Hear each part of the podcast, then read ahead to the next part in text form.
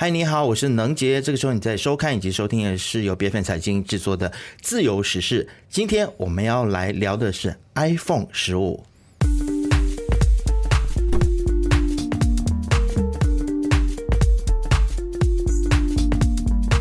其实，苹果公司在 iPhone 十五在九月十三号的这个苹果秋季发布会推荐了之后呢，预定在九月二十二号正式的开卖啊。那么，很多人在开完这个发布会之后呢，就说什么苹果了无新意啦啊，或者是说呃，这次只是换了一个 USB-C 的这个数据跟充电接口，简直就是在挤牙膏。但是，相同的说法，其实在过去几年的苹果的发布会，或者是在宣布新版的 iPhone 的时候呢，我们都有看。到很多的创作者或者是很多的媒体都在讲一样的话哦，但是这样子的话是否真的成立呢？这就是我们今天要来好好的探讨的。那我们看到了这个 iPhone 在推荐之后，然后开放预购之后呢，iPhone 十五顶级款 Pro Max 在美国、中国、日本等等主要的市场的这个预购客户。都要等到十一月份才能够拿到货。相较之下，这个价位比较低的一二八 GB 的 Pro，在美国以及日本大约两到三个星期就可以到货哦。那么究竟是什么样子的原因，让大家觉得说明明很像你在挤牙膏，但是为什么订单依然是备受看好的呢？要回答这个问题，今天我们就请到了营销科技公司 m s o m i 的联合创始人孙德俊孙大哥来跟我们一起来聊一聊。孙大哥，欢迎你。嗨，能杰，你好，大家好。真的是每一次只要有这个苹果的一个新的动向或者 iPhone 的新机啊，在马来西亚里面，如果不找孙大哥来聊，要找谁呢？对不对？好，那其实我记得上一次访问您关于 iPhone 是这个 iPhone 十三，就是我买这一台的时候，呃，那个时候请你来聊了这个新机，然后。我记得你那个时候就有跟我说过，说苹果之所以会被说所谓的这个挤牙膏，是因为一般人其实都是在隔两代啊才会来换新手机，所以其实苹果它是不会一直不断的推出这个新的科技。现在你还是同样的想法吗？呃，这当然我还是保持同样的想法哈。OK，嗯，首先我觉得有几个面向来看这个问题。第一就是说，今天我们看苹果 iPhone 十五的功能。其实他们内部哈未经宣布，但大家都相信，其实可能已经接下去五年的整个产品的 roadmap 已经在那边了。是哇，接下来五年的都在那里，三到五年已经在那边了。所以如果你说每一年有三个升级的亮点的话，可能他们已经已经计划好接下去。三到五年，可能哪十五个亮点是哪一年会推出的？哦，这在商言商，这本来就是一种非常高明的策略哈，是有点像欲拒还迎一样，对不对？对对。呃，我不能给你太多，我不能一次过十五个样东西都给你，但我分段式的给你，好，这是第一点。啊，第二点当然也回到刚才能姐讲到的，一般上呃买苹果手机，除了你单机来买，你也可能跟 Telco 签 contract，那一般上 Telco 的 contract 都是两年的 contract。哦，像呃，能姐，你两年前买，我也是两年前买，我现在用的也是十三 Pro Max。对我刚上个月刚刚还完了。我的 contract 对，就大概在这个时候会还完。突然间，哎，你就觉得说，哎，这个时候大概也可能在想要换新机了。没错，哈，在这种情况下，哎，你就说，哎，如果是说每一年给你三个功能，每两年大概就是六个新功能。好，灵动岛就是其中一个关键。好，灵动岛去年是整个发布会十四的发布会的关键。那灵动岛今年所有的不管是 Pro 还是不 Pro 都已经有灵动岛了。但可能两年前我们买手十三的时候没有灵动岛，但现在我们买了已经有灵动岛这个新功能了。它变成说去年给你的那三样和今年给你那三样，你拿了起来有六样东西。好，我觉得商业上来说。这是非常厉害、非常聪明的啊！当然，从 consumer 的角度，哎，如果你可以十五个功能都给我，那最好啦，哈！是，这这无可厚非哈。当然，第三点我要讲的就是说，哎，整个市面上全球啊，呃，根据数据的理解，大概有十二亿的苹果手机用户。过去如果来看的话，四年没有换手机的苹果用户，大概里面占着三亿。过去四年来，所以这三亿用户其实就是。苹果要针对的每一年推出的时候，这三亿用户他需要换手机了，所以他就会把这样的一个功能慢慢慢慢推出，吸引这每一代不同的三亿用户。只要你想想，三亿用户如果不是全部人都换，三分之一的三亿用户换就是一亿台新手机。这已经是很惊人的数目了。是，所以那个市场其实是摆在那边，所以苹果它才会有这样子的一种策略哦。但是其实有很多苹果阵营的朋友，他们就常常会被安卓阵营的朋友笑哦，就说你看我们安卓手机已经有这样或者是那样子的呃新的科技，甚至是黑科技哦，那你们都还没有。然后可能大家就是也会被批评说，你看这次苹果阵营你们才拿到一个 USB C 三点零，Finally，对啊，然后你们就这么开心，然后呢，非 Pro 版的这个传输线还是只是二点零而已啊，所以我还是要问一下孙大哥，这一次苹果是不是？对我我可以理解啦，因为每隔两代其实给你刚才说三个嘛，但是现在大家会质疑的就是说，哎，很像这一代只给丢出了一点五个嗯的新科技，你你同意这样子的说法吗？嗯，我我觉得今天我们如果从 iPhone 在二零零七年呃第一代的 iPhone 在二零零七年发布到现在大概十五六年了哈，呃你要看的话，其实这十五六年来整个智能手机的发展都已经进入了一种非常技术稳定的阶段。OK，五年、十年前或者十五年前的智能手机怎么样，或者怎么样 crash app 怎么样有问题，到现在说真的，整个东西都已经稳定了。是。呃，我常讲哈，你不能够期望你的 smartphone 变成一架车把你载走，你不能期望 smartphone 把你载上月球，因为 smartphone 本来就是那一块东西，right？它是一个通讯的工具。对，所以所以这样来看的话，原则上来说，智能手机今天怎么样都好，每一代的新新发展，大概都逃离不了几样呃东西的 upgrade。哦，第一就是哎，你的 operating system 本身有什么新功能？OK。第二就是哎，你的 processor 是不是有什么特点？好像这一次的呃 Pro 就是三纳米，对不对？啊，然后第三就是呃你的 camera，尤其今天有很多很多所谓 KOL YouTuber，你的 camera 本身有什么样新亮点？所以你要看的话，过去不管是苹果或者非苹果，大部分的新手机的发布会都在谈这几个重点。好，所以我觉得呃，只是说苹果作为产业老大。很多时候，尤其安卓粉就会这样来攻击啦，就会说：“哎，怎么样，怎么样，怎么样？”但我我想，如果今天我们看苹果新一代的话，哎，除了 USB 呃 Type C 的这个接口，其实是因为欧盟的压力啦啊，因为欧盟二零二四年下半年开始，你如果要卖新机，你一定要有 Type C 啊。我我自己乐见其成啊，这也引出了另外一个话题啦，就是说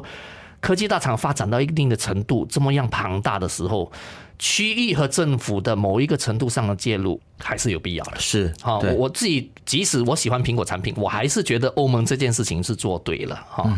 啊，所以这这是一点。当然下来你看的话，呃，不管是 OS 新功能，或者不管是呃 Hardware 的一些新功能，我觉得这方面每一年都在逐步提升，哈，也也在发布会里面呃提出，呃，这些都是重点。当然，呃，另外我要提的就是说，除了 iPhone 本身，我要特地提一下 Apple Watch，其实呃也有不少的亮点，因为这一次的发布会除了 iPhone，Apple Watch 也是其中另外一个重要的一个新产品的介绍。是这个 Apple Watch 的部分。那等一下，可能请这个孙大哥再跟我们多琢磨，再多说一些啊。我现在还是想要回到这个 iPhone 是不是足够厚道这件事情，因为大家都说这个 iPhone 身为一个科技大厂是越来越不厚道了啊。我们今天就来好好的来检视一下，是不是真的不厚道啊？其中一个就是这个 iPhone 十五这一次它的外壳啊是用这个钛金属的边框，那就有人会批评说，这样子的一种的金属是不是一个指纹收集器呢？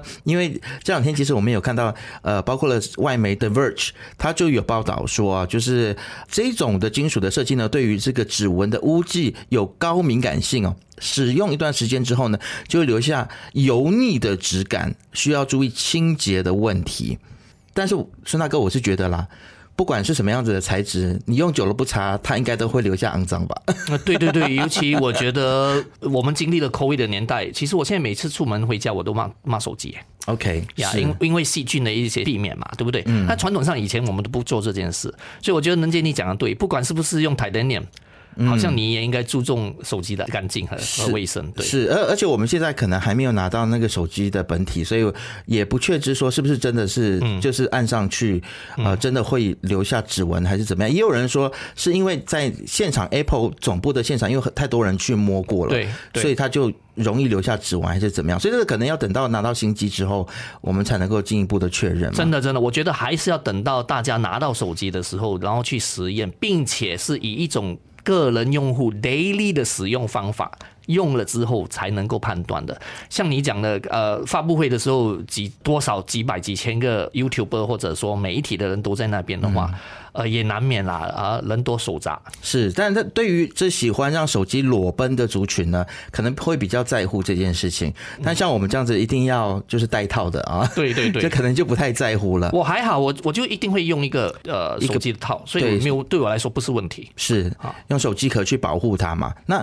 其实这一次另外一个亮点就是说，iPhone 十五搭载了 A7 Pro 的晶片哦。那么这个晶片跟上一代比较之下，其实。这个其实就是真的是非常技术的层面了，所以大家可不可以给我们来解释一下，说其实这一次这个 A7 Pro 的晶片呢，它增加了一个怎么样子的优势？嗯，OK，嗯，当然我我觉得谈这个话题可能要从去年开始谈起哈，呃，在十三的时候，其实非 Pro 版和 Pro 版用的晶片是同样的哈，在十四的时候开始，它就把两个不同的非 Pro 版和 Pro 版的晶片分出不同。哈，像去年的 Pro 版用十六 Bionic，好，那呃非 Pro 版就不是用十六 Bionic。你你会发现苹果正逐步慢慢走向区分非 Pro 版就是 Standard 的版本，好，iPhone 十五和 iPhone 十五 Pro 会用不同的晶片这一回事，这是一个重点。这是从十四开始之后发生的事情。那么今天我们来看，呃，十五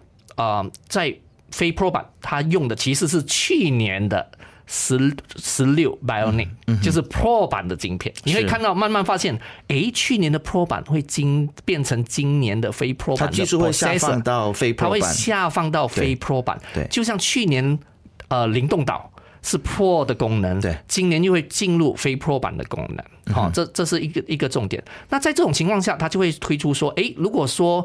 呃 iPhone 十五是用呃去年的 Pro 的 processor。呃，十五的 Pro 就会用最新的十七啊，呃，十七的晶片啊，然后但有趣的是，它今年开始用 Pro 这个这个呃字母来区分哦，因为原则上只是用呃呃十六 Bionic 哦，所以我我在想会不会慢慢发展下去，它会告诉你 processor 是有 Pro 版和非 Pro 版，OK，就就跟手机有所区分。呃，我我觉得慢慢它会往这个方向走。当然，以今天呃 Pro 版的这个三纳米技术的这个 processor 来说，它有几个强调的重点啦。其中一个重点就是，尤其是像 mobile game 这一回事哈，它它这一次也请了不少的呃名厂哈，就是游戏名厂来推荐，像 Genshin Impact，然后还有这个呃 Resident Evil 这一些呃很重要的游戏。像 Resident Evil 本身，它平时只是在 console 才会出。出现的 game，但因为有了 A 十七 Pro 的 processor，终于它可以推出 iPhone 版本了。好，所以在这种情况下，你会发现说，诶，呃，苹果慢慢又在把 mobile gaming 的一个成绩拉高，越来越接近 console game 的那种界面和画面的那种质感。呃，当然分别只在于荧幕了哈，你不是在一个。三四十寸或者五十寸的电视玩 console game，你在一个在一个五到六寸的手机上玩 game 哦，但这就强调了呃 A 十七 Pro 的一个主要的一个呃呃 processing 的功能上面的一个力量。是，其实说到了这个苹果的最新的技术哦，我想这个时候我就刚好可以绕回去刚刚这个呃孙大哥你所提到的关于这一次的另外一个产品，就是 Apple Watch。这一次其实在这个 Apple Watch，不管是在它的这个呃晶片。的使用上面啊，应该说是这个 Apple Watch 九，其实它多加了一个新的功能，对不对？对，呃，外形上其实都一样。好，如果你要吐槽，呃，iPhone 的外形跟去年一样，Apple Watch Apple Watch Ultra 外形完全一样。是，当然那又是另外一个话题，因为有整个生态链在那边改了改外形，很多生态链的产品。包括不同的呃 casing 啊，accessory 都要改哈，这是另外一个话题。但如果你说 Apple Watch 九的话，呃，我今年我就看到真的其中一个发布会的整个亮点，真的就是这个功能，就是今天诶，如果你左手戴着 Apple Watch Nine，你右手拿了一杯咖啡，突然间能姐打电话给我，我要怎么样按我的 Apple Watch 来接这个 call？其实我只要在戴手表的那个呃拇指和食指。轻动两下，哈，叫做 double tap gesture，Right，这个 double tap 一动的话，哦，其实原则上我就可以接能接的电话了。OK，呃，我觉得今天苹果呃非常努力的慢慢带我们进入了一个新的人机交互的时代。好，人机交互一般上我们就说和 human computer interaction（HCI） 了哈。我们在讲 HCI 都是一般上传统上三四十年来我们怎么样跟电脑互动？呃，我们都是用键盘，我们都是用呃手指，就是键盘和 mouse，right？那那零七年、二零零七年、二零一零年，iPhone 和 iPad 推出了，我们又让我们进入一个触屏年代。所以原则上就是这三种东西。但慢慢的你会发现，在几个月前他们宣布 Vision Pro，哈，也是所谓的 wearable computer。定啊，然后还有手表，这个也是 wearable computing。怎么样知道你 double tap 呢？哦，这这就是其中一个非常棒的科技哈。它其实感应了你的左手的血液流动的改变。好，在发布会上面就提出了是一个 blood flow 的一个改变，并且知道你 double tap 就是要改呃发这个指令去你的 Apple Watch Series 九。所以我觉得这一个是未来接续下去十到三十年，我们进入一个新的 computer computing 年代的一个过渡时期。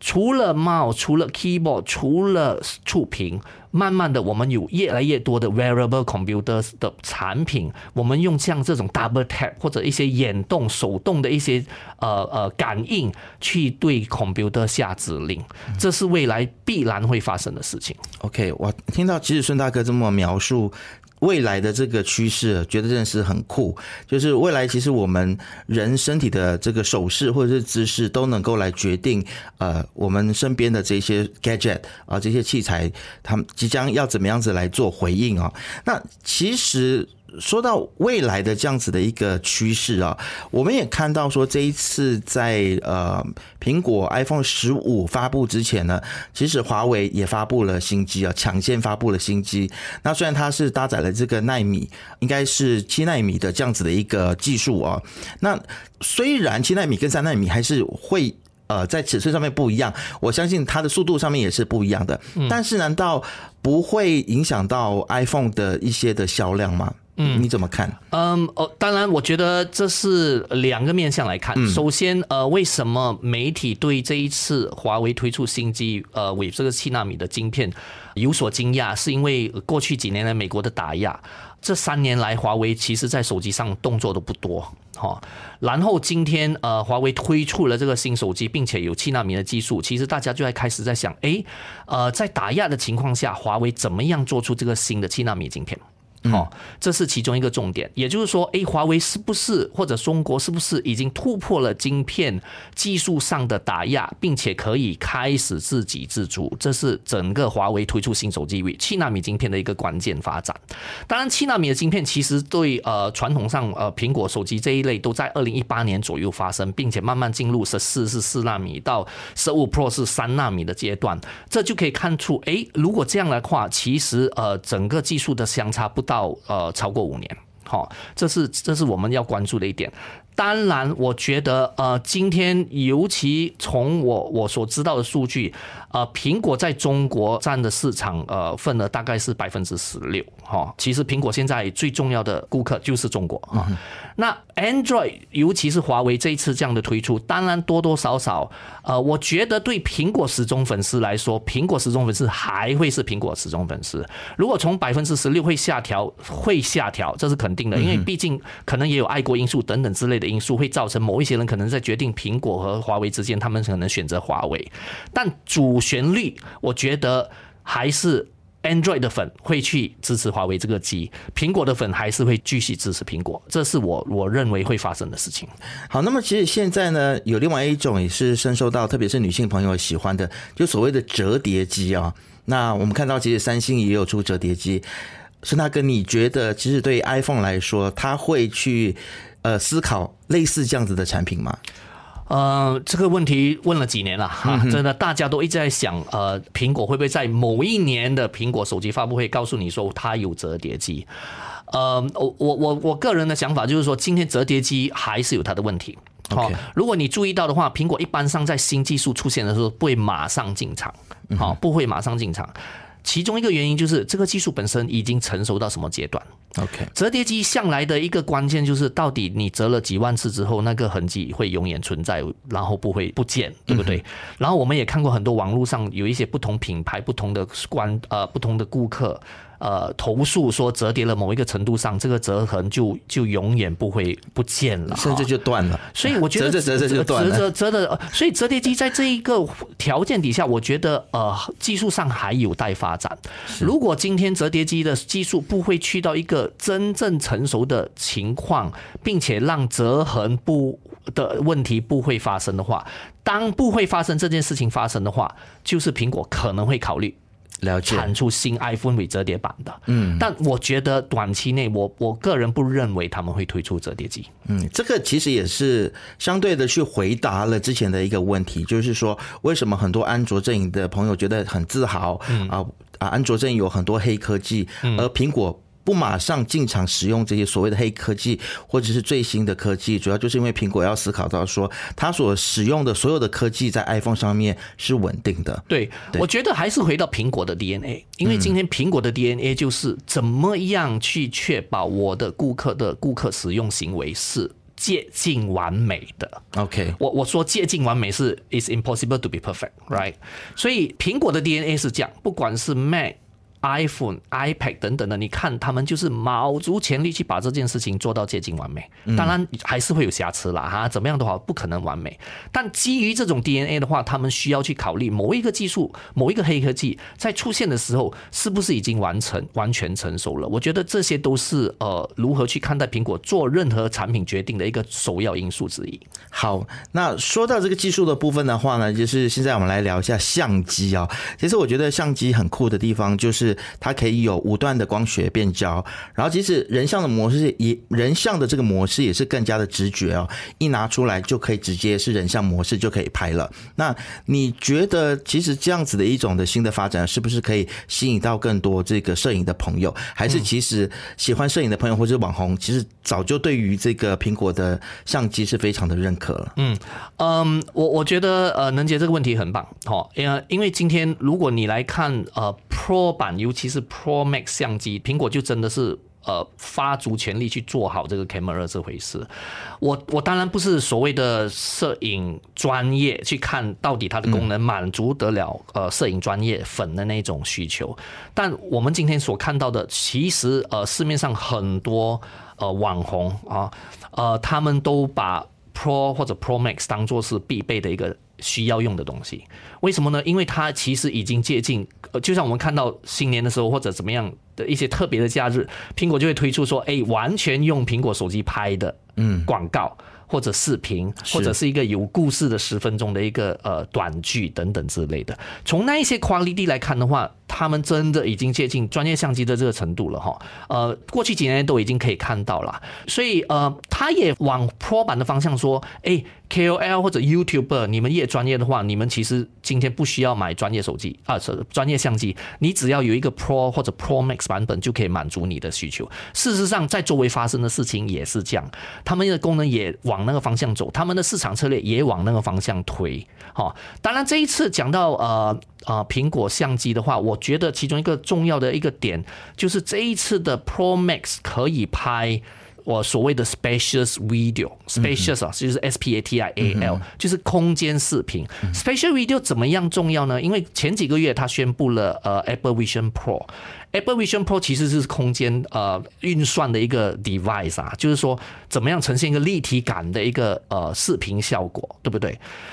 ？Pro Max 版本可以拍 Special Video，这个 Special Video 就是让你可以在呃 Vision Pro 看到哈，也就是说，今天如果我们去野餐，我们拍了一个现场的一个野餐的感觉，我在呃 Vision Pro 看到的时候，我就可以身体呃的感觉到我好像就在那个野餐的环境，可以感受到那个立体的感觉，一个 tree 的感觉，这个是 Special Video 呃在这个 Pro Max 有的一个功能，我觉得这会是一个亮点。当然到最后还是要看到实际的产品，就是说这个 Special Video 拍了之后，怎么样在 Visual Pro 呈现？呃，如果可以看到的话，我们就可以正确的去看到底这又是一个新的发展的亮点。了解，好，孙大哥，为了平衡报道一下，也为了让大家不会觉得说我们两个就是这个苹果的脑残粉啊，我们还是要来讲一下，就是究竟这一次在发布会之后，有没有哪一件事情是让你觉得蛮失望的，或者是是说你本来期待，诶，这次 iPhone 十五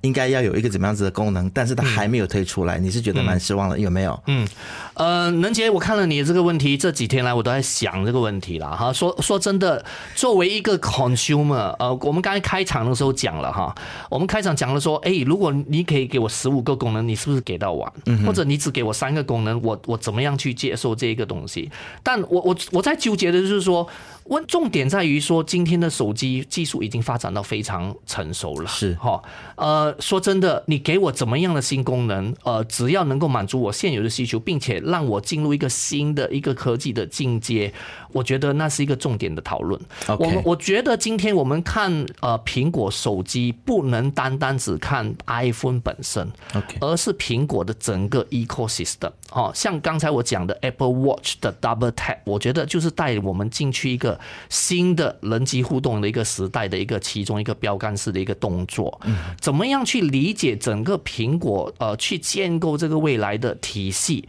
呃，我觉得是我们今天看科技的一个态度哈。呃，就像你刚才讲的，我们好像在。果脑残果粉这样哈，但我我觉得还是要很很清楚的去理清，我们看待科技的一个态度，还是不能够让科技牵着走。我们要让科技去让我们的生活更加美好，生活还是重点，科技只是工具。是。我我想今天在跟这个孙大哥聊完天之后呢，我我的收获就是，其实我们在思考或者在看待 iPhone 十五的时候，我们不能够只是去看它的表面，而是要去思考到说，苹果公司这家公司它在科技在未来它有怎样子的一个铺陈，或者是它有一个怎样子的规划。我想要更多的去看这个部分。那当然，呃，大家可能也会去思考到说，这次要换新机，我要换多少颗肾了啊？那只能够在这边说，大家努力工作。续加油，好，继续加油。是，好，今天谢谢孙大哥来到我们的节目当中，谢谢你，谢谢。自由时事是 B F N 财经制作的节目，你可以在财经的网站 C I J I N 点 M Y B F N 的网站，或者是 B F N 的 App，以及各大播客平台收听到我们的节目。自由时事，自聊时事，让你做出正确决策。